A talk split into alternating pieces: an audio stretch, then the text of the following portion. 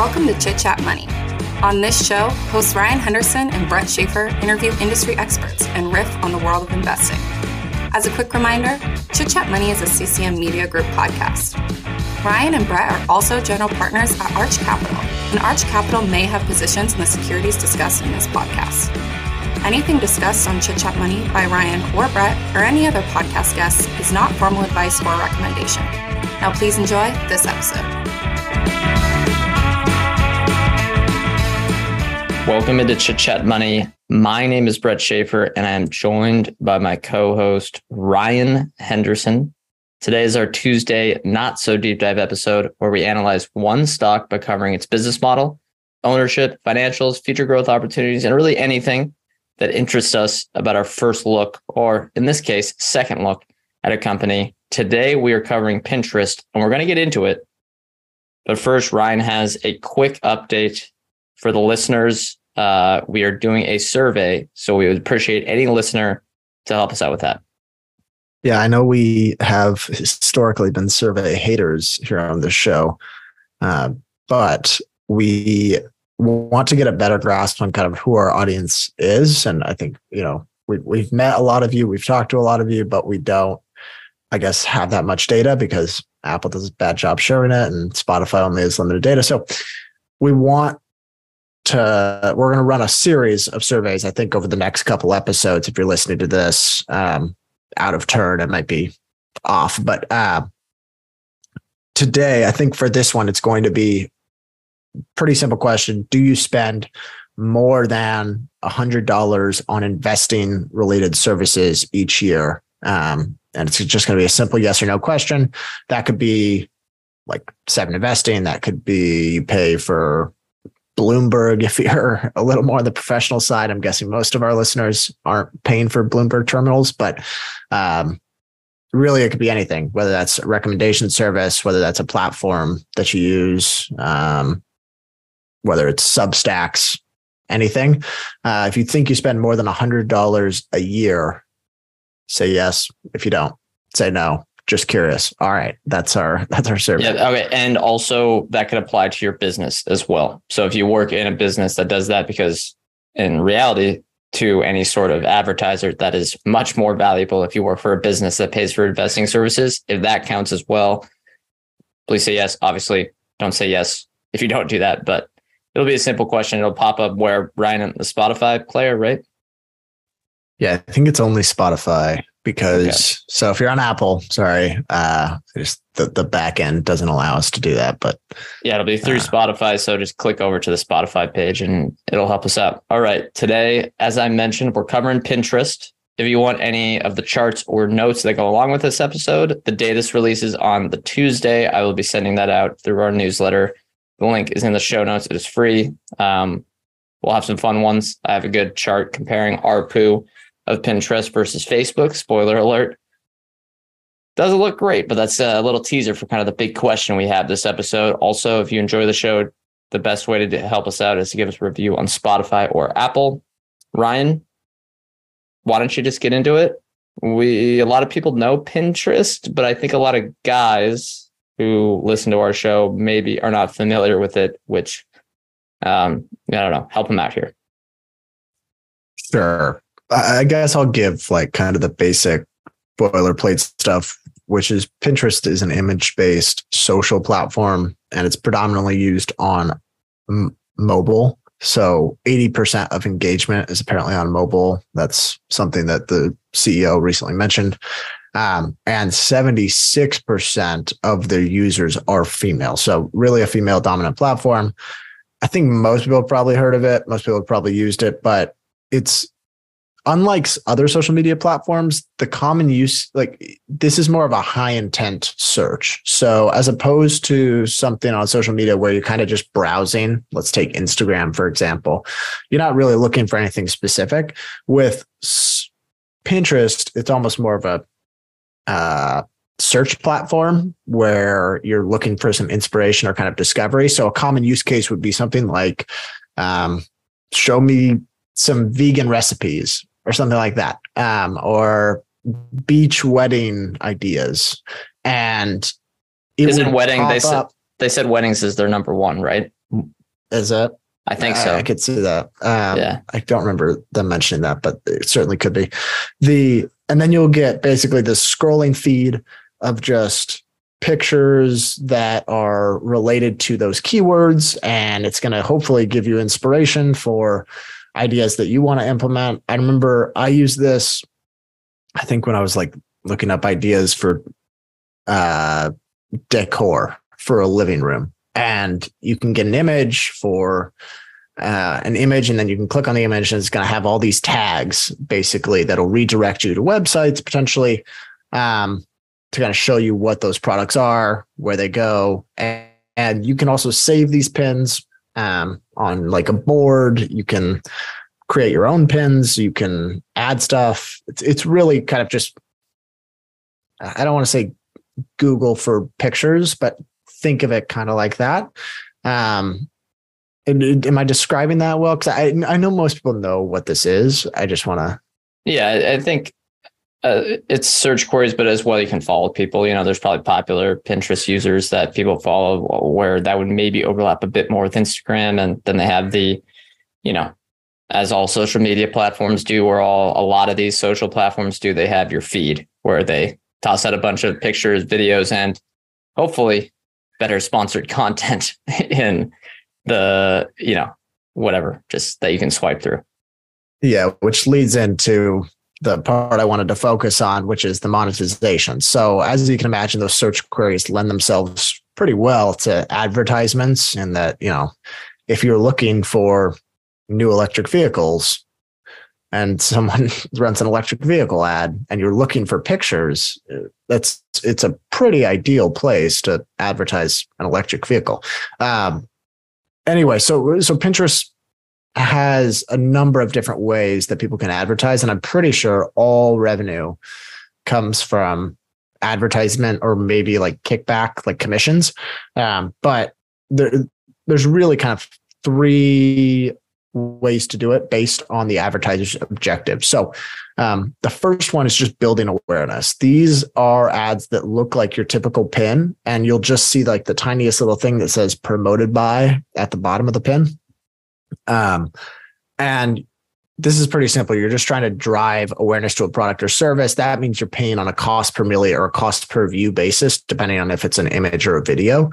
Um, and it's pretty much the lowest cost kind of advertisement that you can run on uh, on Pinterest, and you're pretty much just trying to redirect people or, or raise awareness for your brand or product. Maybe people go off the app and go search your your name somewhere else, but that's that's the only goal. It's the cheapest advertising product, just typical brand advertising. Second one is consideration and conversion. So these are what Pinterest refers to as its mid funnel performance marketing solutions. The goal with running these ads is more to generate clicks. And so you're paying on a per click basis. Um, they also include mobile deep linking here. And so it'll either redirect people to a product listing or a website, or if you're on mobile, which 80% of engagement is, mobile deep linking is it redirects you to a part a specific part of an app as opposed to just opening up another app they And that means like checkout page specifically a lot of the times. right and so that like i said you're paying on a cost per click basis for those that's more the performance marketing and you know people i think get attracted to the performance marketing we're actually dealing with this a little bit on the podcast side of things where you're paying more because you know that you've got to click. Whereas the brand marketing can perform well if it's a well if it's a well run ad and it can actually generate a higher ROI because you're theoretically paying less if it spurs more demand. So um, it's it's really kind of up to the service what how they want to advertise, but a lot of these have like uh, it can work. It, it, doesn't. Not everyone just goes for the performance marketing. I guess. Last one though, I'll talk about is offline sales. So these are what Pinterest refers to as their lower funnel performance marketing, which is you're literally paying for an action. So it's called the cost per action basis. Um, basically, you're paying for someone to click on your website and make a purchase. And these are the highest cost ad format. And every single one of these advertisement types are paid for on an auction basis. So if I go on and I want to advertise, I don't know if you can really advertise a podcast on Pinterest, but let's say I wanted to sell some some clothes and I was running a shop, I could pick any one of these. It'll say like, what's your objective with this ad? Do you want to raise awareness? Do you want to sell products? I'll say, okay, sell products. It'll give me what my max bid for a purchase or an action is. Eh, like they'll ask me what I want. Let's say it's two dollars. That's what I'll say, and then they'll have a floor because you you know if you bid like ten cents or something like that, you're not going to find any ad inventory. They'll bu- build a floor, and then they'll they'll know what your ceiling is, but they'll basically give you whatever the market price is for those advertisements throughout. Um, so it doesn't always hit the ceiling, but it, it allows you to kind of get a better sense of what your marketing budget is going to be. Um, I hope I'm explaining that well. There's a lot of different advertisement types.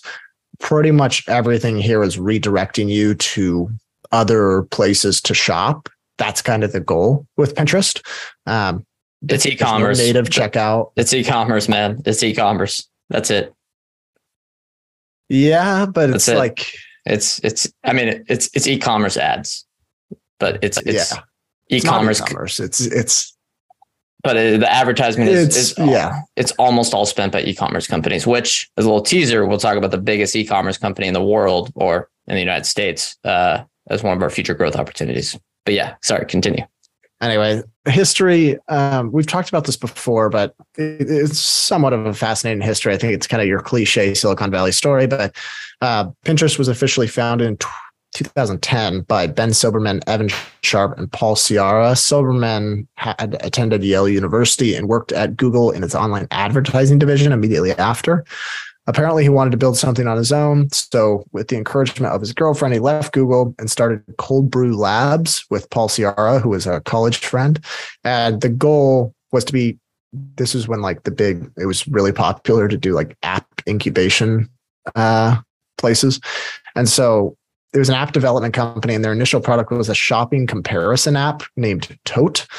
You could browse apparel and goods from 30 different retailers in one app it ultimately failed, but they quickly learned that a lot of people came to the app simply just for the discovery portion of things. And so that's kind of what inspired the idea for Pinterest. Paul and Ben, after closing Tote, quickly came up with a beta for Pinterest. They pitched it to a third co founder, Evan Sharp, who I think is credited with writing the majority of the code. And later in 2010, they officially launched Pinterest, had a lot of early success, a lot of early adoption, a lot of venture capital funding, as you might imagine. Uh, and they IPO'd in 2019. However, since we last spoke, a lot has changed. So, um, first of all, users have been in decline. They've they've been suffering on the user front. I think they they benefited from COVID and the rise in e-commerce. Um, there was also some lawsuits and walkouts due to alleged racism and sexism at the company. And the CEO Ben Silbermann last June decided to step down. Well, I guess. Fun uh, fact. Year, fun, basically a year ago. Fun fact: He still gets paid two hundred thousand dollars a year as an executive, not as a board member, but as an executive chairman. So, you know, just a fun fact for anyone. Um, yeah. And the other thing I'll say is about a month after the um, Elliott management stake was announced. And so I don't know if it was maybe they had basically said, we're accumulating the stake and we plan on taking it and encouraged him to step down. I don't know. The, the two events just happened to kind of coincide one after the other.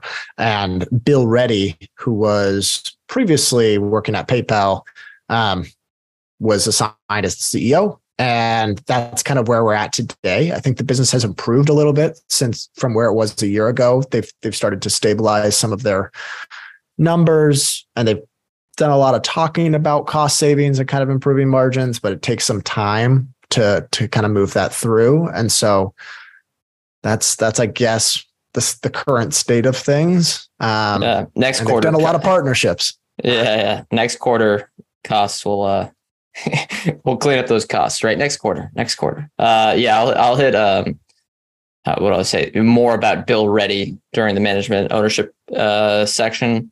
But I think the industry and landscape and competition here is super interesting when we talk about Pinterest. Generally, while they're grouped into social media. It is a little bit different because they don't really compete. Like, would you argue that they're competing with Twitter? I, I don't think so. They're generally competing for people's engagement and time spent in their free time.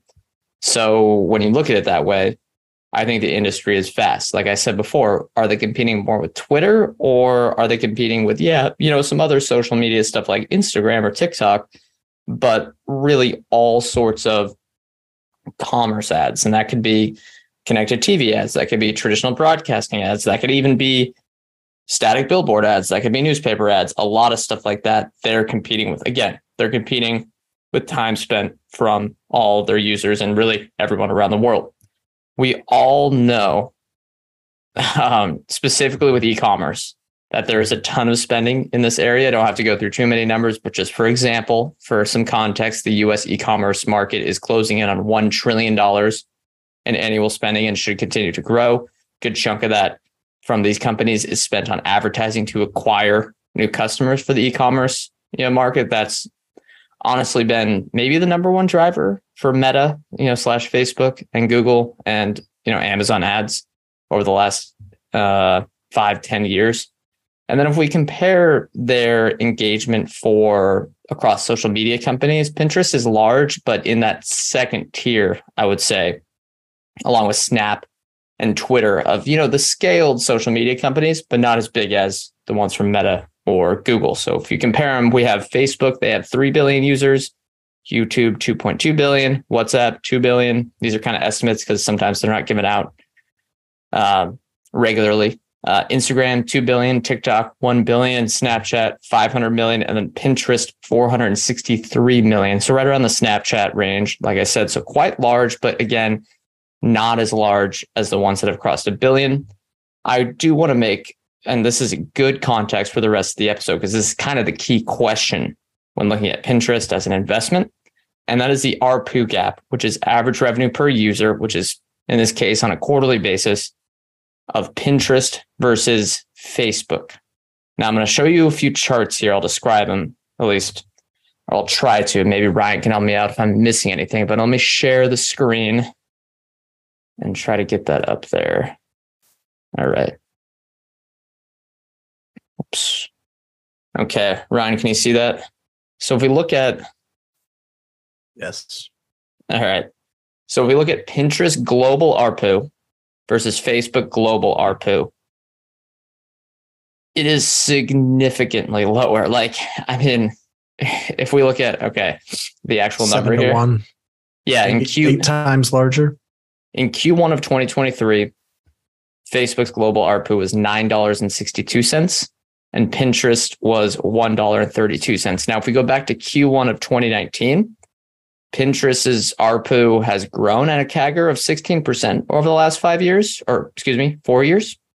But it's gone from 73 cents to $1.32, while Facebook's has gone from $6.42 to $9.62. So on a nominal basis, Facebook is attracting much more advertising dollars. And if we look at the United States and Canada, so basically North America, it's probably even worse since this is a very mature market for Pinterest, where Facebook's ARPU is $48.85, while Pinterest is only $5.11.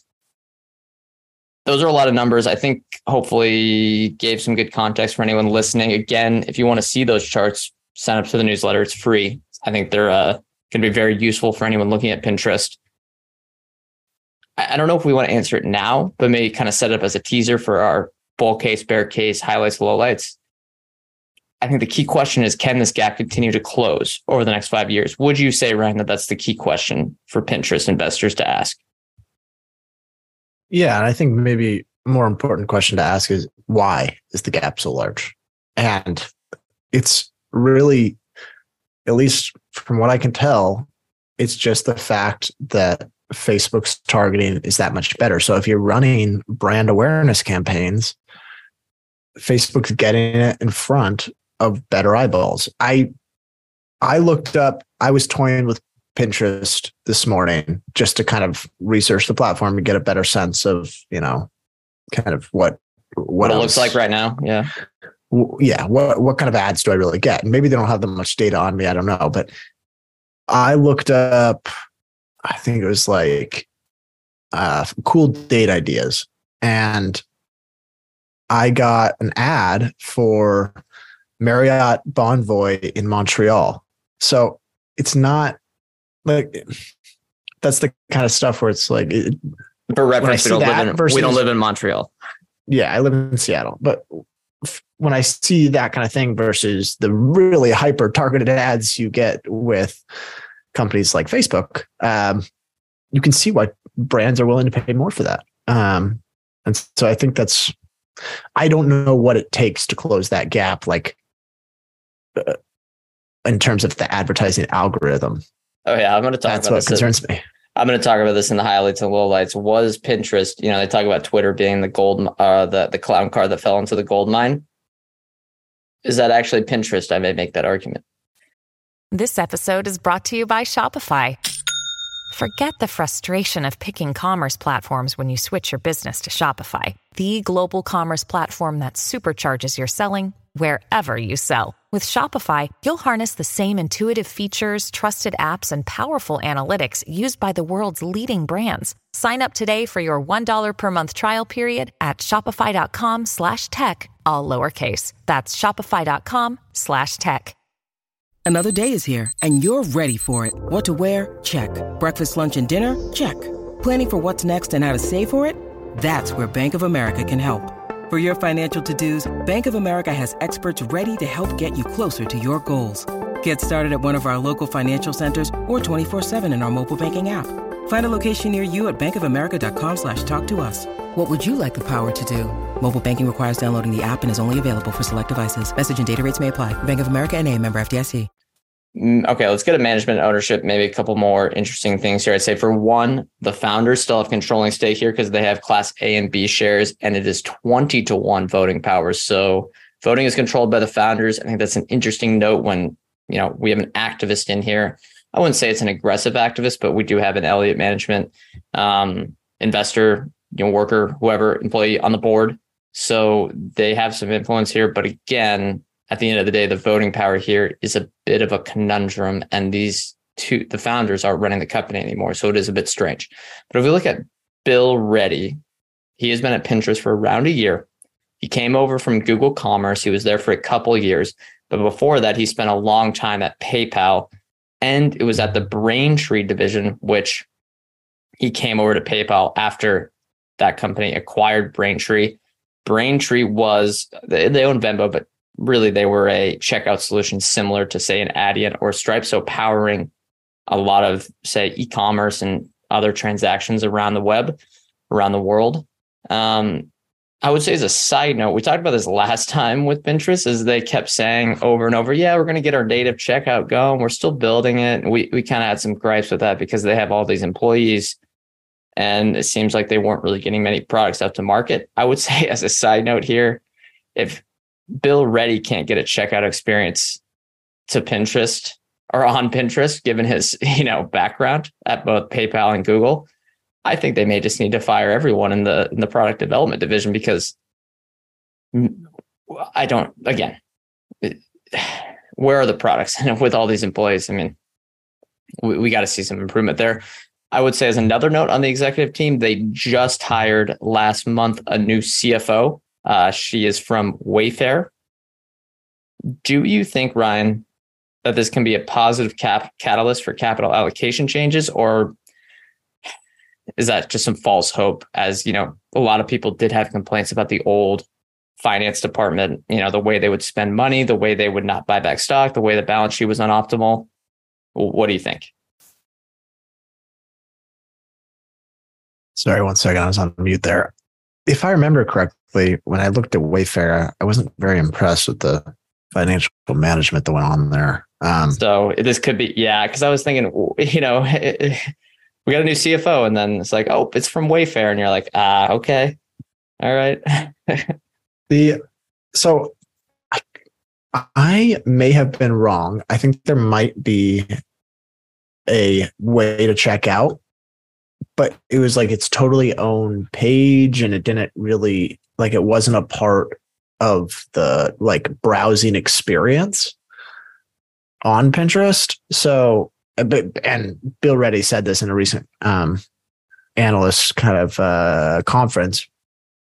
It wasn't getting any use. Like uh, there was no take up with uh, after launching that. So m- maybe there has been some toying around with trying to build checkout into the app, but basically they have not been able to convert browsers to shoppers, which feels like it's a platform where they should be able to do that. So that's kind of the big gripe here. And I think you're right. If Bill Ready can't do it, who, as Yeah, far as yeah. resume goes, has the perfect chops to be be the person to like convert that, it's yeah, it's concerning. Yeah, I would, uh, I would add that.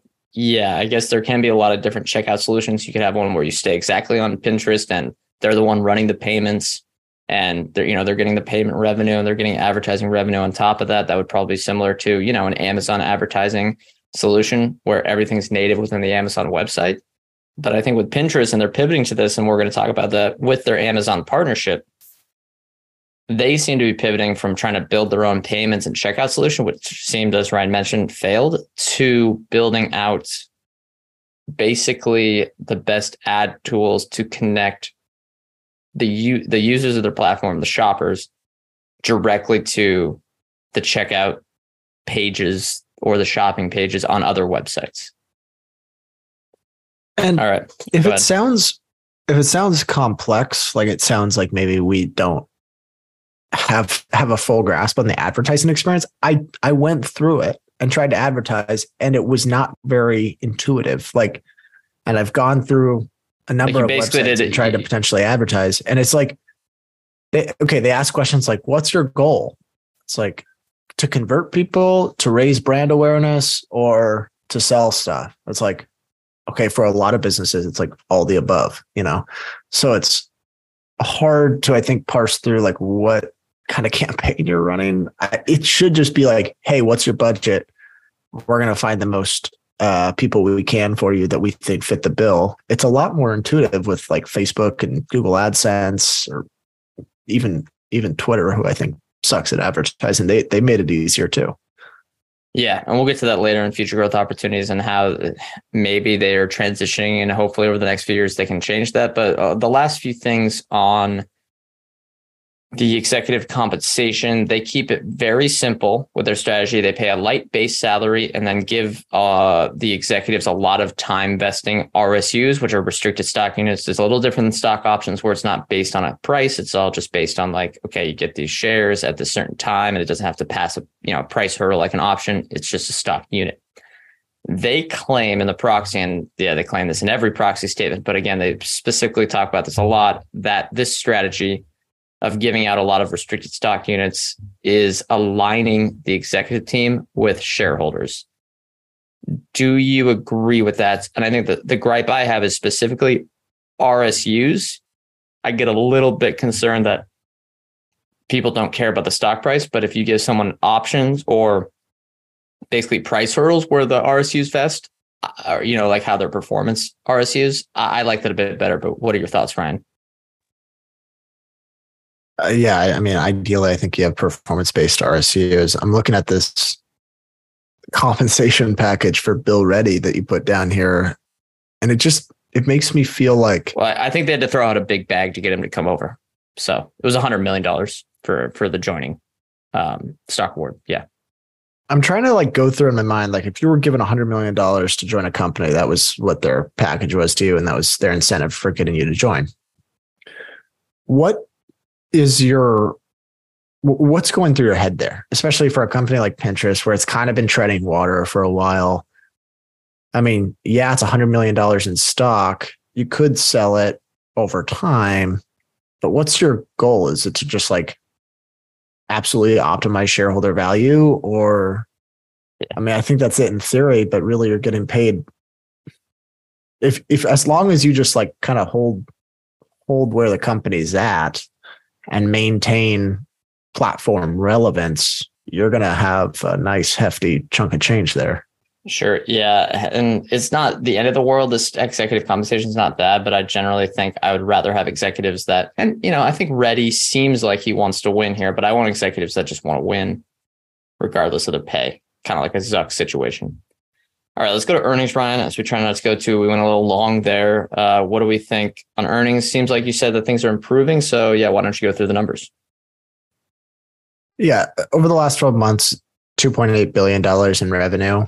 And this is kind of to just give like full context. So $2.8 billion in revenue, all that's advertising. Like Brett said, it's a big advertising business, but kind of second fiddle to the Amazons, Facebooks, and Googles of the world.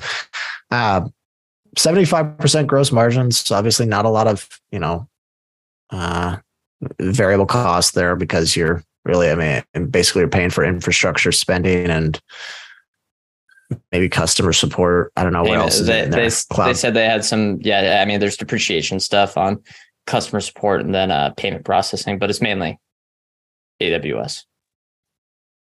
But they spend a ton on operating expenses. Um, and I just don't know if they really need that much engineering talent, but basically they're losing $300 million a year in operating income.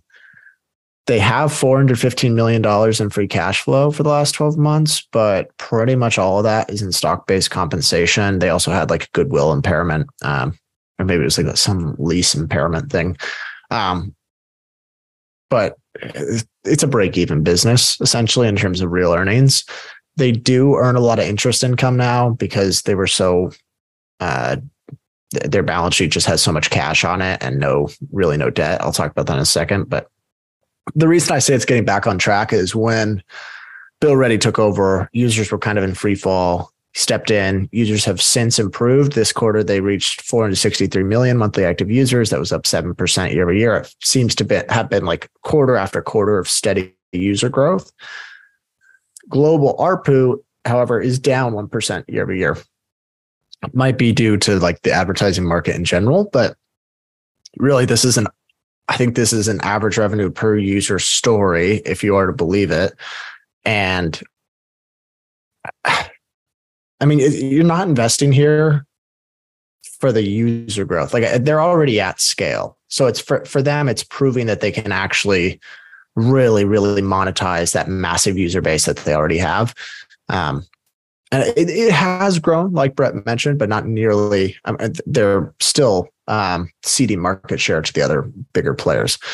When we look at the balance sheet, it's probably the simplest balance sheet I've ever looked at. $2.7 billion in cash, all pretty much just money market funds and short term treasuries. There were some corporate bonds in there, but there's n- literally no true financial debt. They generated $25 million in interest income in the most recent quarter. So annualized, it's about 4% interest, um, which I mean, kind of checks out in terms of just buying one year treasuries. Uh, maybe it's a little higher, but Still can't get generate positive net income though.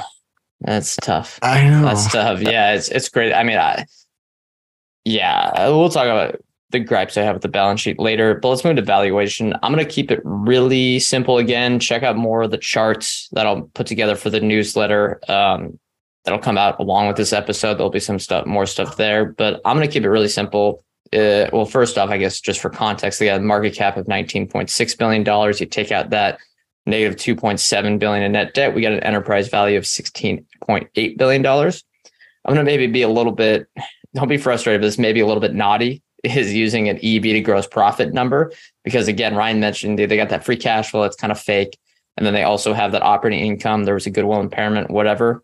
You can adjust for a lot of that stuff, but I think using a gross profit number can be good because it, it can kind of show, okay, how much potential is there for earnings if they really lean up their operations or grow off of this operational base. Yeah, that could be a boy who cried wolf situation, but again, I think it's still useful. And their EV to gross profit is 7.9. So really not that cheap still, but not crazy expensive. It's kind of right in the middle of a, what would you say, Ryan, of a kind of a gross profit multiple? Yeah, I would say being a little naughty with the gross profit. I, I think that's the most useful one if you're trying to build a bull case.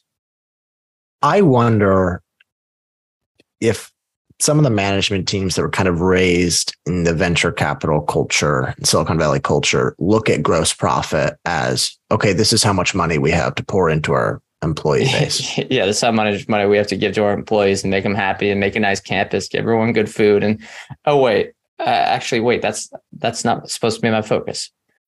When you need mealtime inspiration, it's worth shopping Kroger, where you'll find over 30,000 mouthwatering choices that excite your inner foodie. And no matter what tasty choice you make, you'll enjoy our everyday low prices, plus extra ways to save, like digital coupons worth over $600 each week. You can also save up to $1 off per gallon at the pump with fuel points. More savings and more inspiring flavors make shopping Kroger worth it every time. Kroger, fresh for everyone. Fuel restrictions apply.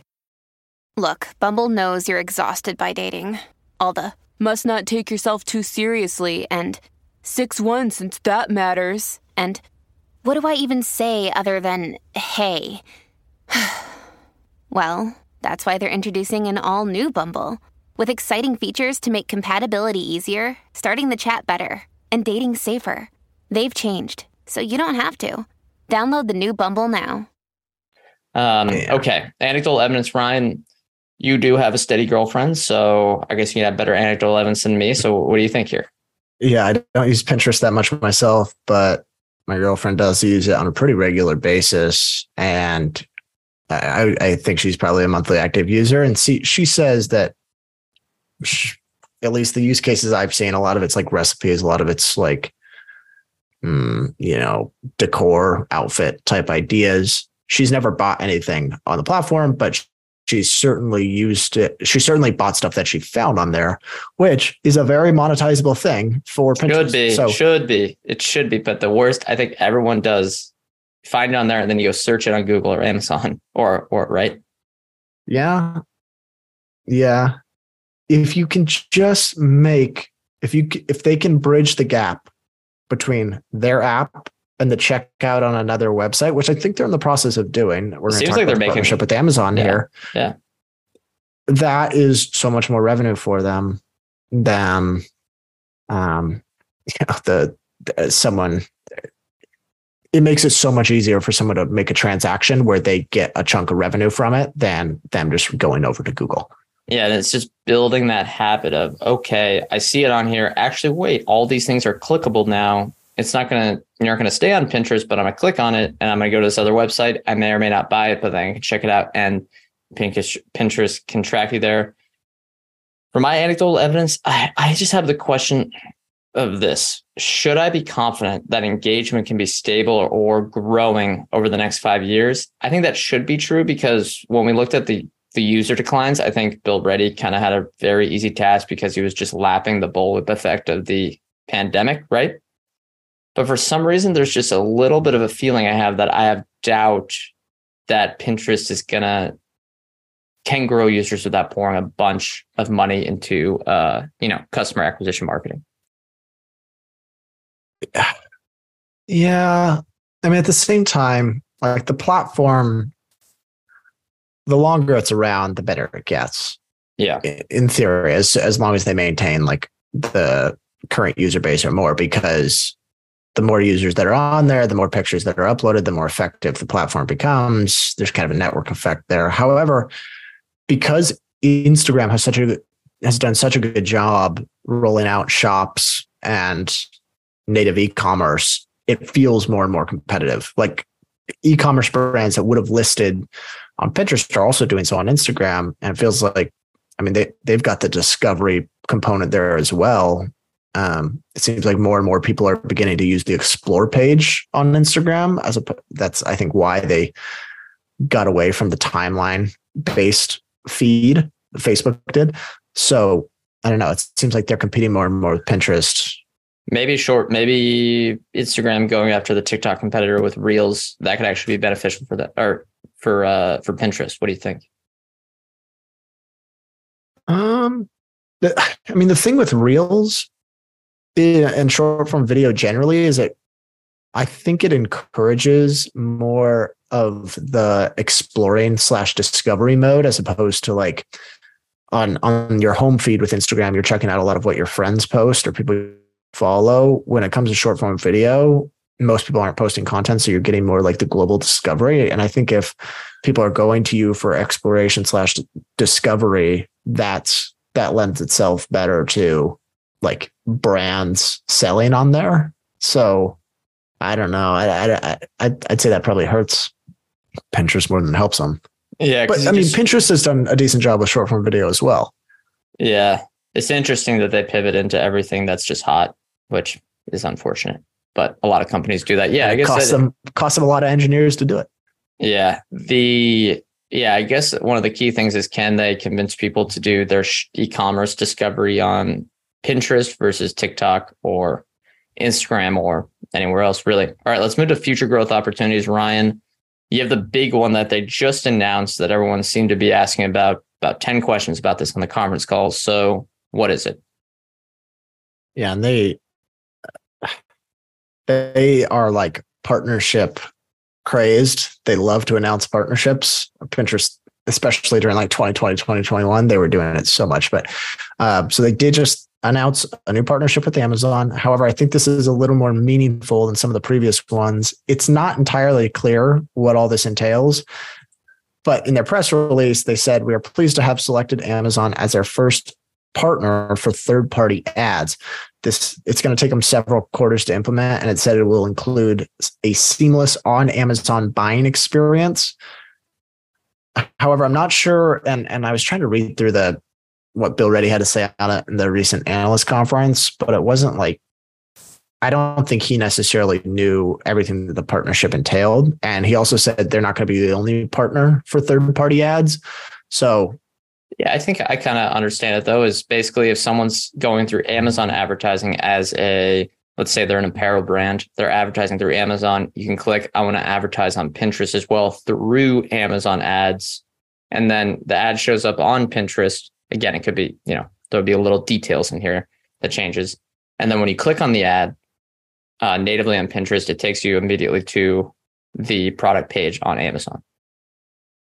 So it's like an Amazon sponsored listing, but on Pinterest, which I think will work pretty well. And I think can work with um, Google as well. Uh, makes sense. I guess. Are they using Amazon's targeting or are they using God, I Pinterest. hope they're using I hope they're using Amazon's and they just get a nice little cut there. That would be way better. But yeah, the only, I mean, I'm sure you can use a lot of the same keywords, but it just feels not, I don't know. It's not necessarily the same kind of search query. Like with Amazon, you're looking very specific for something as opposed for like the, the inspiration factor that you go to Pinterest for. So I'm wondering how hard it would be to kind of roll out those ads through Pinterest for Amazon. But I mean, I, I'm not opposed to them just selling third, selling ad inventory to third parties. I think that might be the best way to monetize the platform. Focus on attracting the users. Let the truly great advertising businesses do what they do best. Yeah, maybe, maybe. And look, they'll have to give a cut to Amazon, but I mean, it's still going to be gross profit, gross margin uh, positive. I'll say mine. And look, it seems like a bit of deja vu here because we've looked at Pinterest multiple times. It's one we're interested in. And I guess, spoiler, we probably will be interested in this stock by the end of this because it seems like such an engaging platform that people have stuck around for, you know, like a decade now. And the potential for shopping and basically e commerce ads is incredible. But they've been saying this year after year after year since going public. They always talk about we're going to grow ARPU. And I guess they have, but really not by much. They talk about growing international ARPU, which is just abysmal. They haven't done anything with that. And then they talk about shopping stuff. And I do like the pivot from kind of the native shopping checkout stuff that they were talking about and the partnership with Shopify, which again makes sense, but maybe isn't as relevant to again these more advertising e-commerce stuff, which probably makes a lot more sense to just have sponsored listings. And I think the main future growth opportunity is just eliminating the main layer of friction for Pinterest, which is the connection from the shopper, uh, which I would describe as their users are all basically shoppers, and bridging that gap to them purchasing it at these mer- purchasing a product at these merchants, whoever they are, using Pinterest tools. It means increasing advertising effectiveness and making. Well, I wrote native shopping tools. I, I would say making the shopping tools, which again is taking people from Pinterest to these third party checkout buttons, much more useful. I think they're making good progress. They gave some good anecdotes here. They said that advertisers who adopted their new measurement tools have increased their spending by 30%, which is a good sign. Ryan mentioned it was well the uh, quote unquote mobile deep linking, which I think any product manager, maybe uh, Meta would be like, yeah, we figured this out like in 2012. Um, is basically that tool that links people directly to the merchant's checkout page. They said that's growing quickly. They didn't give out any hard numbers there, but I think that's very useful. I mean, that is basically what we're describing here is taking you from Pinterest. You click on a, say, shoes in a, what do they call it, a pin or whatever on a shoe and takes you, boom, directly to that checkout page. That's incredibly valuable, I think. Yeah. But it's got to show up in, it's, it's, it's got to show up in ARPU. It's got to. Yeah, hundred percent. Uh, let's talk highlights, lowlights. For me, I think Bill Ready's the right guy for the job. If there is anyone, seems like he's got the the right resume. And he was apparently supposed to be Dan Schulman's successor at PayPal. Uh, there was I recently listened to an interview with I believe it was Elliot Turner, who had owned PayPal for a long time. He said it was when when they owned PayPal initially, they were really excited to get Bill Bill Ready on as kind of his successor once Schulman retired, and then Bill Ready left. So now they're kind of left not knowing who's going to be the successor. Um, or maybe did they? I don't think Did they, they, they, announce the- well, we we just covered and we should remember this. So confusing though. I think they said they're they announced that they're going to announce someone by, by the end of this year. So uh, great job, Oh, guys. all right. Classic Okay. PayPal. uh, anyway, It seems like he's a hot commodity in the, the world of tech. Um, they've also stated plans around cost savings. Um, they've done two rounds of layoffs, but it was relatively small. I think it was low. It was like um, I think six to seven percent of the overall staff in the last twelve months. So not tiny, but relative to their cost base, it looks like they might need more. Um, although they've got the cash to kind of burn through if they choose to do so. And then the network effect I talked about. The, I mean, the platform has been around for 10 years. It's continuously grown. It gets better the more people that are on it. However, I think at this point, it kind of provides like the 468th million user is not as important as the network effect used to be. Just Yeah, 'cause because it's not yeah, it's not user to user, it's not your social network. Yeah, on any search query, you're pretty much going to get enough information at this point. Whereas it's not, you know, you're not looking for individuals, you're just looking for content discovery. And so, But you want the new trends on there, right? You know, the, the trends change year by year. So I mean, uh, the Yeah, I think- content the content supply will be hard to replicate. yeah, I mean, they said they have, I think it was one of the most image rich databases in the Oh, world. So, oh, ooh, crazy. All right, bye now. um, but yeah, I mean, I think it helps once you've reached scale like they have for a platform like this. It's kind of hard to replicate. So it, there's some staying power there. The lowlights for me though is it feels like they really have not been able to make the most of the platform, and I don't know if they have the blueprint for how to do it. I think there's a good chance that five years from now, we're talking about if they ever close that ARPU gap, this is going to be the operating leverage is going to be there. Um, but it just simply hasn't come anywhere close to the other big social media platforms. Now, if it if it means you got to sell your ad inventory to other players, uh, I think maybe that's the right right thing to do. If you don't think you can get the uh, targeting algorithms to the to the level of other players, Yeah. I mean, yeah, this is what I said earlier about is this the clown car that fell into the gold mine? Maybe maybe Twitter's the clown car that fell into the gold mine, and this is the clown car that fell into the platinum mine, the diamond mine, whatever is more expensive than gold. uh, yeah. And then I guess they just seem pretty loose with stock based compensation. Eighteen percent of revenue is pretty. Uh, that's Yeah. one of the higher figures I've seen for a company of this size. hundred percent. Yeah. And for reference, big tech is more of the three percent range. Yeah. Uh, my highlights, I this is a highlight and a low light, like Ryan just mentioned. They have perhaps the easiest job in the digital world as like, okay. Why do I mean like why do I mean their job is easy? Because when someone goes to Pinterest or logs in or opens the app, they are literally telling the platform what they want to buy. It's incredible. And apparently they cannot monetize off of this. Uh, Like, uh, you know how simple the Amazon search ads are? you put in paper towels and Bounty pays for the ad. And if you click on the sponsored ad, they give Amazon a small cut. How is Pinterest not doing this like well? Or uh, they're obviously trying, but how can they not look? you can ARPU is just $7.60 in Q4 2022 versus Facebook at close to $59. I mean, that gap probably shouldn't be closed fully because Facebook is much more broad and much more user engagement, much more video content that can have, you know, that has higher ARPUs. But that gap should not be that wide, especially when we're talking about a per user basis when some of the Pinterest power users are extremely valuable to the content providers on that platform. It would never pass, but doesn't this seem like it'd be a great acquisition for Facebook? Oh, they do well by it. Yeah, 100%. Maybe uh, Google. They could flip the ARPU overnight.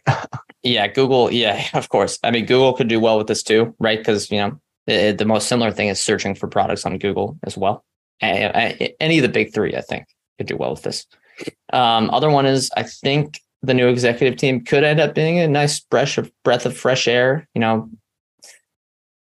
we're a little worried about expenses, but the execution has been solid so far. They have that active investor that could could keep them in line. You know, I think that's a good combo. And the lowlights for me though is the capital allocation and SBC mismanagement. I think it speaks for Excel.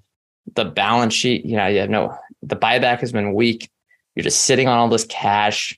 You know, you didn't have any convertible notes that you took out. They were giving companies like Pinterest 0% interest convertible notes at absurd prices and they didn't take it. I just, the finance department frustrates me. And they have $2.7 billion in cash and a market cap of $19.6 billion. Can we maybe, you know, put some of that into buybacks, especially when you're generating positive cash flow? Just a question, right? or am I crazy here, Ryan? No, I think you're right. The I'm trying to look if they still own them. Because I'm Who, not 100 percent sure if Elliott still owns. They have a guy on the board though. I saw it in the proxy. So okay. I don't. I don't. Yeah, I don't know. It's well, wisdom can be wrong. Yeah, but they, okay, I think they still have a relationship because they have a guy that just got voted to the board. All right. As we wrap things up, let's move into the bull and bear case. Ryan, what do you think needs to happen for the stock to do well going forward? I put some numbers on it just so everyone can kind of get a grasp of what it takes. Um, really, they're going to have to drastically expand ARPU, which is going to be super helpful for revenue growth. So I basically just assumed that if they grow revenue by 15% a year, and you can make that mix what you want. That could be 5% MAU growth, 10% ARPU growth, vice versa. Historically, it's been kind of a blend of both. They'd be generating just under $6 billion in annual revenue by 2027. If you apply a 15% true operating margin, GAAP operating margin, that's just under a billion dollars in operating income. Their market cap today is just under $20 billion. So it's trading at 20 times theoretical 2027 operating income. That to me is not very attractive. Um, well, they are going I mean, to have to grow revenue well in excess of 15% a year or hit an operating, seriously cut back on operating expenses, primarily SBC. Yeah, I mean, you can run numbers that'll make any stock look expensive but yes, as you were think, trying to say, there is you need to have a high expectation for revenue growth going forward, or yeah, that they hit thirty, or, or they get to Facebook level margins. Yeah, but it's just like, what, what's the reality that they're going to do that? I mean, it's not, not they're they're going to be going from like negative ten percent. Here's here's my assumptions: fifteen percent annual revenue growth and negative 10% operating margins to positive 15%. That's quite an improvement over five year period. And the returns still don't, don't look like they'd be that good. Yeah. So I guess, uh, sorry, that's not much of a bull case, but it's just to, I, I, like to try to put some numbers on it so that people know what it would take to at get a point, good return from there. At that point, they'd have a ton of cash on their balance sheet. So maybe if they do some buybacks, could really juice some stuff there. I mean, they could really reduce share count if they got aggressive with it and started generating a lot of true free cash flow. But we'll see. I mean, I had a similar one. Like, look, ARPU has grown at a CAGR of 16% globally. If that continues, I think things will be fine. But the price isn't as attractive, I think, if you just think they're going to grow ARPU at 16% and not really grow their overall users. What do you think about bear case, Ryan?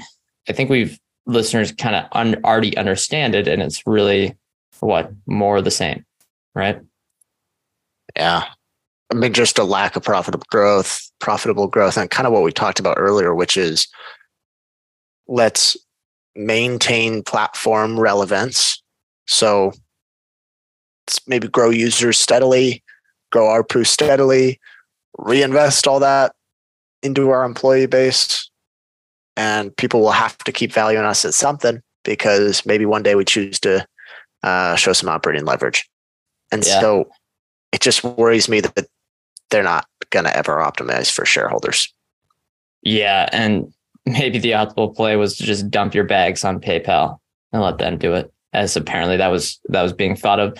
Yeah, look, I think mine is what happened over the past five years continues over the next five years, which is mainly no monetization outside of North America. I mean, whoa, how does Europe just like not monetize at all? Uh, slow product rollouts, which they seem to be fixing. I would maybe have a little bit confidence that this isn't going to happen, but I think that, you know, could continue. Why not? It's a lot of the same development teams. And then anemic engagement growth, especially from advertising engagement growth. I think this is a company that seems to be, uh, I like using this analogy, stuck on the treadmill, which is working hard to stay in place versus other platforms like a YouTube or an Instagram that seem to just flow down the river and don't have to do much work to grow. I, I think it's a classic example of that. Now let's wrap things up. More or less interested, Ryan.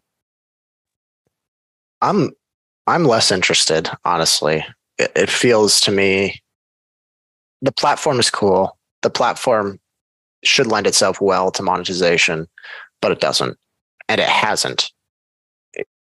It, it's not really improving that much. So I worry that it's hard to turn a culture like this around and that maybe they just don't have the advertising chops.